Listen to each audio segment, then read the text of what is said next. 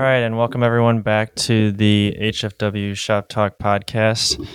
I'm joined today by uh, a person who I think is a great first uh, guest to have on the second side of the podcast, uh, which is our more personal side, where we get into the stories of the people and the business uh, that have gotten the company to where it is today. And so that man is Eliezer Casillas. Eliezer, thanks for being here. Thanks for having me. And I guess before we dive in, one thing I, I want to talk about is because I know, uh, Eliezer, this isn't necessarily your favorite thing to do, but I, I, am really appreciative to you for, for doing this and um, explaining a little bit about why. Um, you know, I, I think obviously it's no secret right now that, you know, every company like us is having trouble finding good people. And so, you know, one of the ideas with the podcast is to just tell people's story. And, you know, I think there's a lot of really fascinating stories here at HFW, a lot of, you know, things that you might not have known about people and um, that make this company hum. And so I'm really appreciative. Um, you know, I think we have to do a, you know, continue to do a, a good job and get even better at telling our story so that we can help attract and grow and develop the next generation of, of uh, of people here at HFW, whether that's in the office, whether that's in the shop, you know, really everywhere. And so, um, it's it's an important thing. It's something that I don't think we've always focused that much on. And so, Eliezer, I'm thankful for you to being here. You're welcome, Jack. And so to get into it a little bit, you know, I don't.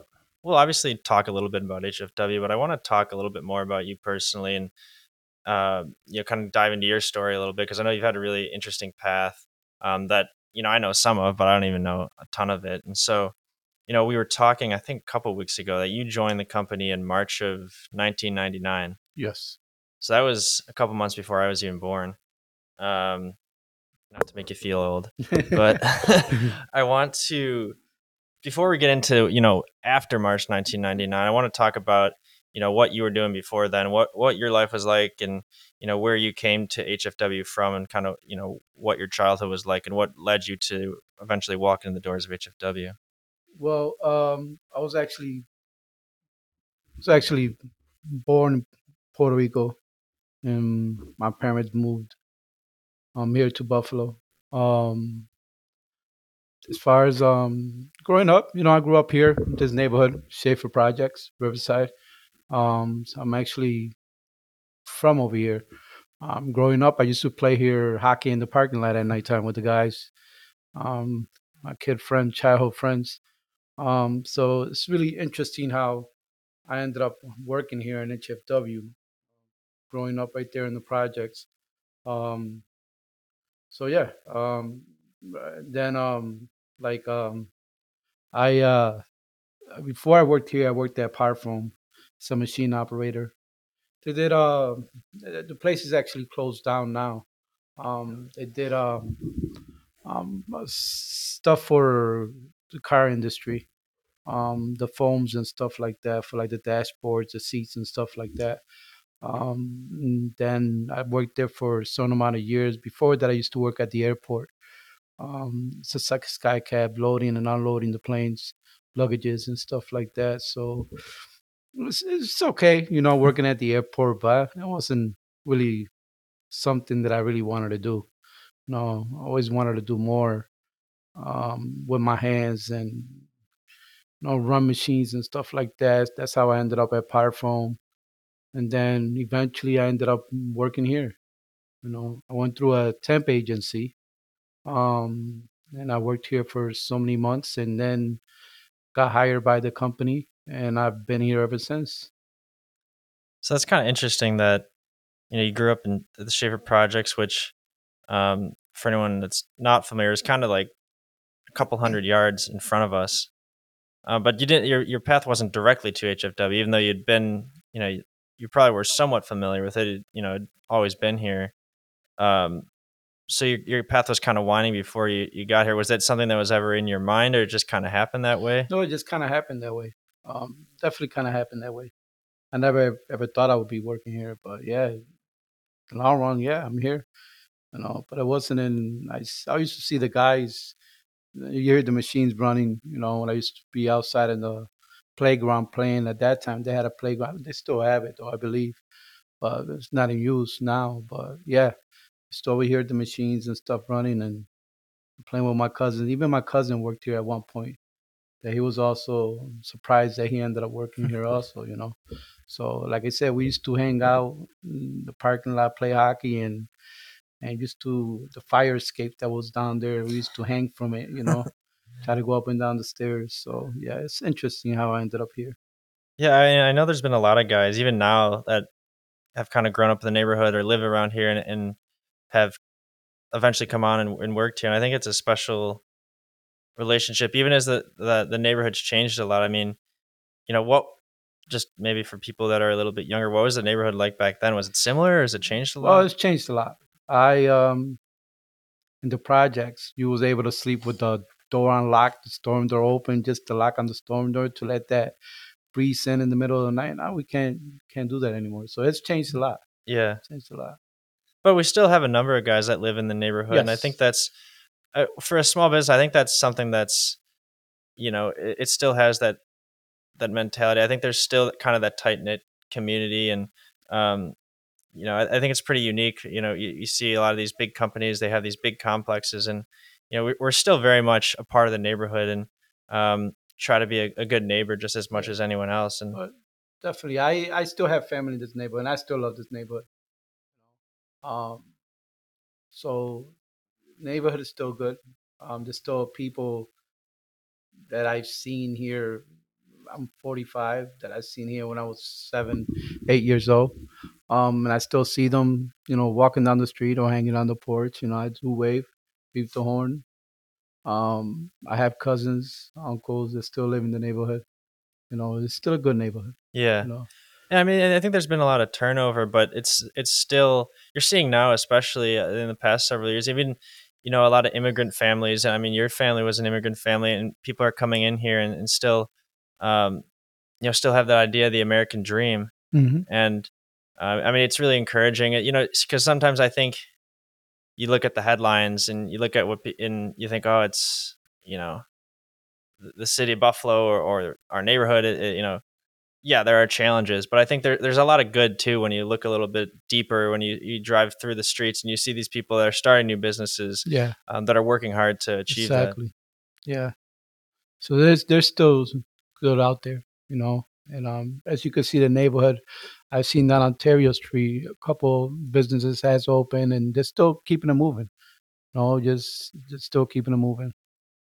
Yeah, and I, I think that's important. And so, you know, I guess to to transition into a little bit of you know your time at HFW. So you know now you're in a leadership position, but I don't want to jump ahead too far.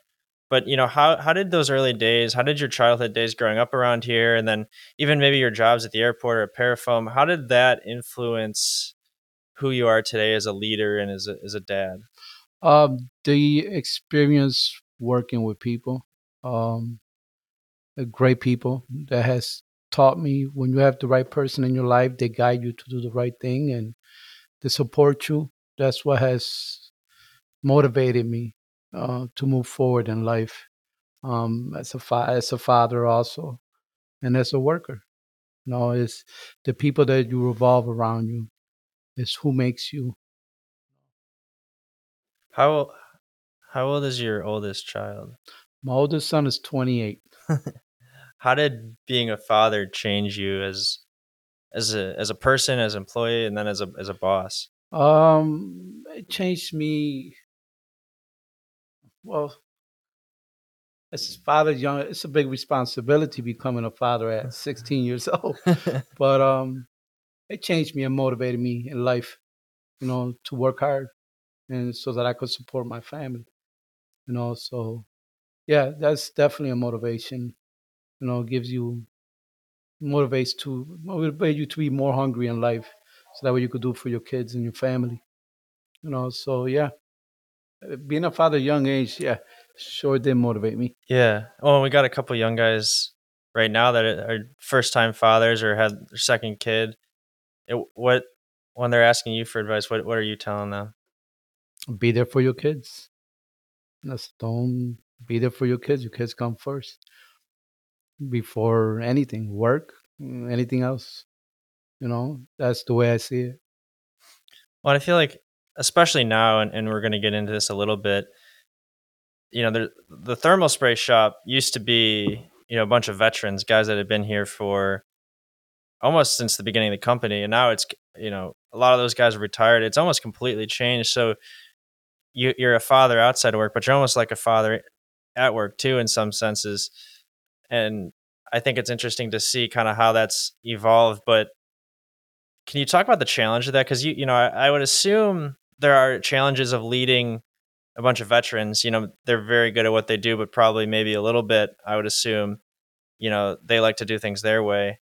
But how's that transition been for you to where okay now you're almost like a father figure to these guys and um, a lot of them are coming in and hard workers but they don't necessarily have the experience that the guys that have been here for 30 years had how, how has that change been for you how have you navigated that and what are you still trying to get better at well responsibility and as as a father you try to um understand them where they come from you know um also try to guide them you know so it's it's it's not easy you know um, so the same that I would do for my kids, you know, I do for them, you know, try to be there for them in their personal lives and stuff like that. That way I know if they're having a bad day or a good day or whatever, you know, that way I'm able to work with them just like I do with my kids, you mm. know. So it's it's a challenge. Well, and you've told me too how you know, the, I, I think sometimes you hear like, oh, you got to keep your personal life out of work, but that's even if you do, like that's kind of impossible. You know? No, it's impossible. You know, everybody has problems. A lot of times, um, you can never keep your personal life out of work because you come to work and it's in your mind and your mind is running. So it's more like you bring it to work too. You know, so that's why it's also to have a good relationship with your employee so that way you're able to understand you know what they're going through and help them out you know because if they're not if they have a lot on their mind they can have an accident here at work you know their minds running and stuff like that so um yeah it's kind of it's it's, it's it's, it's good to have a good relationship you know so no i think it's also good to know what's going on in the personal lives that way you could also give them advice, you know, if you have it. Try to help them out. Yeah. Well, I, I think, you know, back to the point of being a small business, I think, you know, it's not just about, of course, you, we have to worry about production and making money, but I think, you know, when you take care of the whole person, the, the rest of it all takes care of itself. And I, I think, you know, even I know we've, we've been dealing lately with, you know, with the inexperience, we've had some, uh, you know reworks we've had to do we've had to go back and and do some things again and, and really just focus on teaching um, and I, I think the point that I know you and I have talked about and I've talked about with my dad and with others is that you know that's that's natural those you know this is all we're, we're very early especially like in, in your area of the shop where we have a lot of younger guys you know these are the early days so this is where the teaching happens and you know, to think that we're never going to make a mistake is obviously, you know, that's not reality. Yeah, well, we're humans, so yeah, we all make mistakes. Yeah, and and really, the, sometimes the best way to to learn is to make that mistake because then exactly. you know what it feels like, you know what to look for, and it motivates you not to screw up again. Yes, and so that's one thing that I think um, that's a message I think we're trying to communicate, and really just trying to make it like it's a teaching moment, and you know we can all get better from the mistakes. And, you know, I think, I don't know, what would you say? Just owning up to it, yes. learning from it, making sure, okay, what am I, what am I learning from yeah, this? Yeah, it's taking responsibility. So that way, you know, you're learning from your, you know, from your mistakes, you know, basically. And, um, mistakes are going to happen. So like I said, we got a young crew in the back and it's not like they used to work at a thermal spray department before, you know, this is all new to them. So there's no other shop around here that does that. So, um, so yeah, it's it's learning from the mistakes and correcting, you know, as you go. And it's pretty complex stuff too, right? Like I feel like, you know, you look at it and it's oh, we're you know just you're spraying metal on a part, but there's a lot more than meets the eye. You know, you have to get your speeds and your feeds and make sure that you know you're not there's nothing there's no contamination. Make yes. sure the part is is um, wrapped thoroughly. Make sure that you're not you're spraying the right diameter. There's a lot of things you're a lot of different variables you're trying to, you know, make sure that are, they're all dialed in. Yes, and a lot more than meets the eye. And I think that's something that, um, I mean, I didn't fully appreciate until I'm getting down there and watching it and helping out a little bit. And I, I, I think that's you know some of our younger guys too, still trying to get a hang of it because there's you know a million different things coming at you at once and you have to have it all dialed in so on the surface you're just watching the gun spray but there's a lot more going more on there it. Yeah, exactly. There's a lot more to it than just um, turning the gun on and setting it on the bugle or on the robot. There's a lot more to it that you have to pay attention to. Um, your speeds, your fees, parameters, your gauges, your your pressures, your flows, you know, and and also safety. yeah That's like the number one thing. You know, make sure you have your suction on, your water pump on, and everything's running. yeah well, I, think safety too i think we've always been you know good at safety but now we're there's mu- we're taking much more of a you know a very structured approach to it. And again i think the point that obviously we're going to have jason on to talk about safety but i think the the whole point of safety is you know it, it's really just to make sure everyone goes home the same way they came in and Yes. you know because you know yeah you know there's you know you don't want to have production down but really it's you know you don't want like people should get better people should become better by their work not worse. And so that's the whole goal of safety. It's not to you know be annoying or or punish anyone or something like that. It's really just to make sure that everyone uh, is taken care of and and comes to work and doesn't feel um, like they might injure themselves. Because especially with the work we do you know there's a lot of there you know it's obviously with you guys you're dealing with a lot of heat a lot of um, different elements that could be risky. Mhm. and we just want to make sure that all that's mitigated and everyone's being safe and not hurting themselves. Um, but we'll say that for jason because that's Yeah. his domain. So i want to talk a little bit about so you came in you were thermal spraying you were one of those young guys learning thermal spray. Yes. and then you get promoted to supervisor. Do you remember kind of that process? Do you remember that day? Like what was going through your head when that happened? Well, it was actually I started here in the beginning. It was like more of a uh, at that time Matt Watson was my supervisor in the back. He would have me like sweep up, clean up, and stuff like that. Then I started masking and blasting, part prepping, and then I slowly, you know, I started um, coding plasma. You know, one of the first system I started running, then programming the robot. Then it went to HVOF, metallized, Rokide. Um, so and there's there's so many thermal spray processes that we used to do in the past that we really don't do as much anymore. Um, and after years, I ended up becoming a lead man. Um, so I was a lead man for a certain amount of years. Um, actually, I believe it was 2006 when when I became my Gianni was born, and it was matter of fact was just a couple of weeks in between, I believe, if I'm not mistaken. Um, then from there, you know, after being a lead man for so many years, I forgot when. I've lost track of time now. um, then I became a supervisor.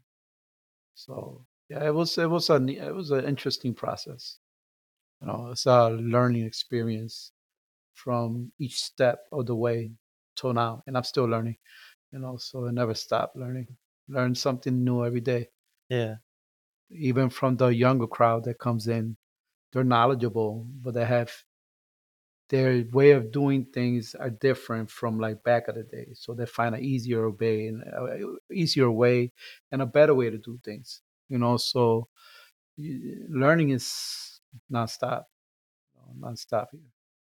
Well, I think that's a, a great lesson, and you kind of touched on something else too, where when you were saying that you know you learned on processes that we're not really even necessarily doing a whole lot of anymore, and I think that's been kind of a constant in our business or really anyone's business, in that you know the stuff that we were doing when you came in, uh, you know, some of those industries we're not even really doing much work in. No, You know, obviously like printing.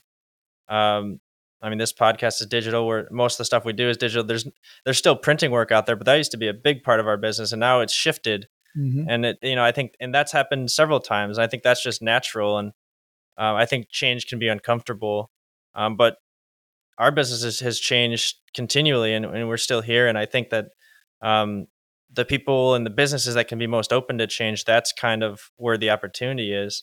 Um, and, and you're kind of a good example of that. You know, you shifted, like we were talking about, you shifted a lot early in your career, found a good place here at HFW. I hope. Yeah. And and you've shifted in. You know, you went from being kind of you know sweeping to being an operator to being a lead man to then being a supervisor. So you've kind of taken on a bunch of different roles and and like you said, learned along the way. Yeah, yeah, it has. It's been it's been a it's, a challenge. you know, it's a big challenge, and but that's what motivates me. Learning.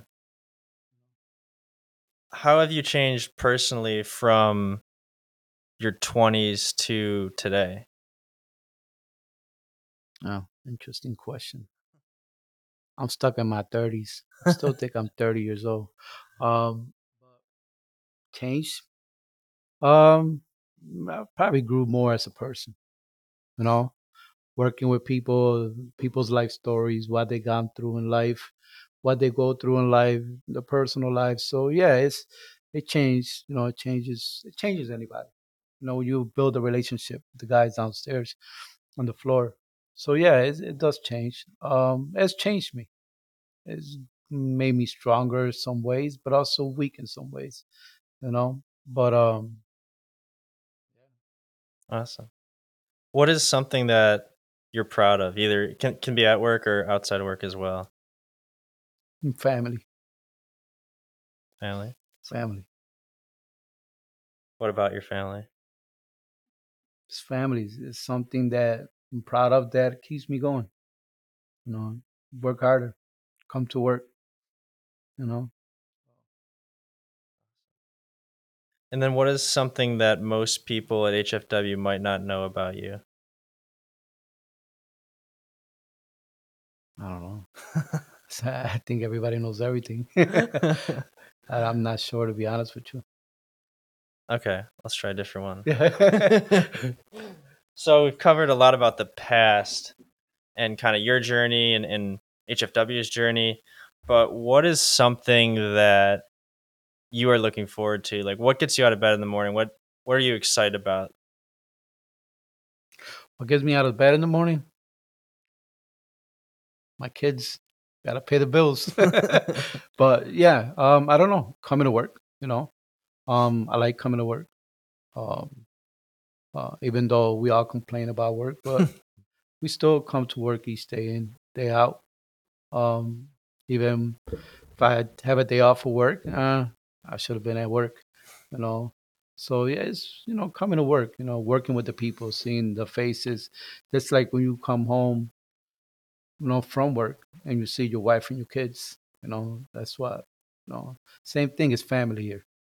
So Well, that's what we're trying to build here too, and I, I think we've always kind of had that. And we just want to make sure we maintain it, and especially as we get younger guys in here, we kind of show them that that you know there's a lot of talk out there, and I think there's a lot of jobs where it's not necessarily the most fulfilling, or it's just it's just grueling, and mhm. you don't want to go into work. You're dreading going to, going into work every day, and that's not fun. no, it's not. You know, I, it's like you have a good relationship with the people at work. Um, so you don't dread going to work because you look forward to see them. Or you got to you know, tell them, uh, uh, talk about football. you know, come in in the morning, oh, let's talk about the Bills. What happened? Hey, they look like crap. Yeah, no, we won. You know, so yeah, it's like you come into work, you look forward, you know, having conversation with the guys. Well, I, I as you spend, you know, if you look at like an average day, you're spending more time here than for the most part you are with your family on a given work day. And so like I, I don't know, I, I just think that you you have to it, it it just would suck if you don't like and if you don't like it then I think you know, let's find a way to change it. Let's so that you can because you're spending f- at least 40 hours a week. Yeah. Well, yeah, that's the thing. Is like I see the guys here more than I see my wife.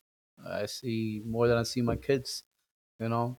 So yeah, you see, you know, I see more of you than I see my wife, you know. So Sorry. yeah, yeah. but yeah, it's like more like you spend more time here at work with the guys than you do with your own family. So that's why a lot of guys build a relationship, close friends, become close friends, and they hang out after work or whatever and whatnot. Mm. Or they go do things and stuff like that. So you build a good relationship with the guys here at work. Yeah. Well, and I really love the idea of, of ideally, I think a workplace should be like a team because obviously there are there are metrics you need to meet, and you you know it's hope I ideally in a family it's unconditional love. Mm-hmm. You know, even if you screw up a million times, you still love the person. Uh, obviously, with a company, there has to be some sort of accountability, but you still love each other like family. You're still spending a ton of time together. You want to be together. Um, and I think you look at any good team, that's what Mhm. that's the makeup of their team. Whether we were talking the Bills, hopefully soon the Sabres, you know, like the these people want to be together, and I think Mhm. that's what we, we that's the type of culture we want to foster here.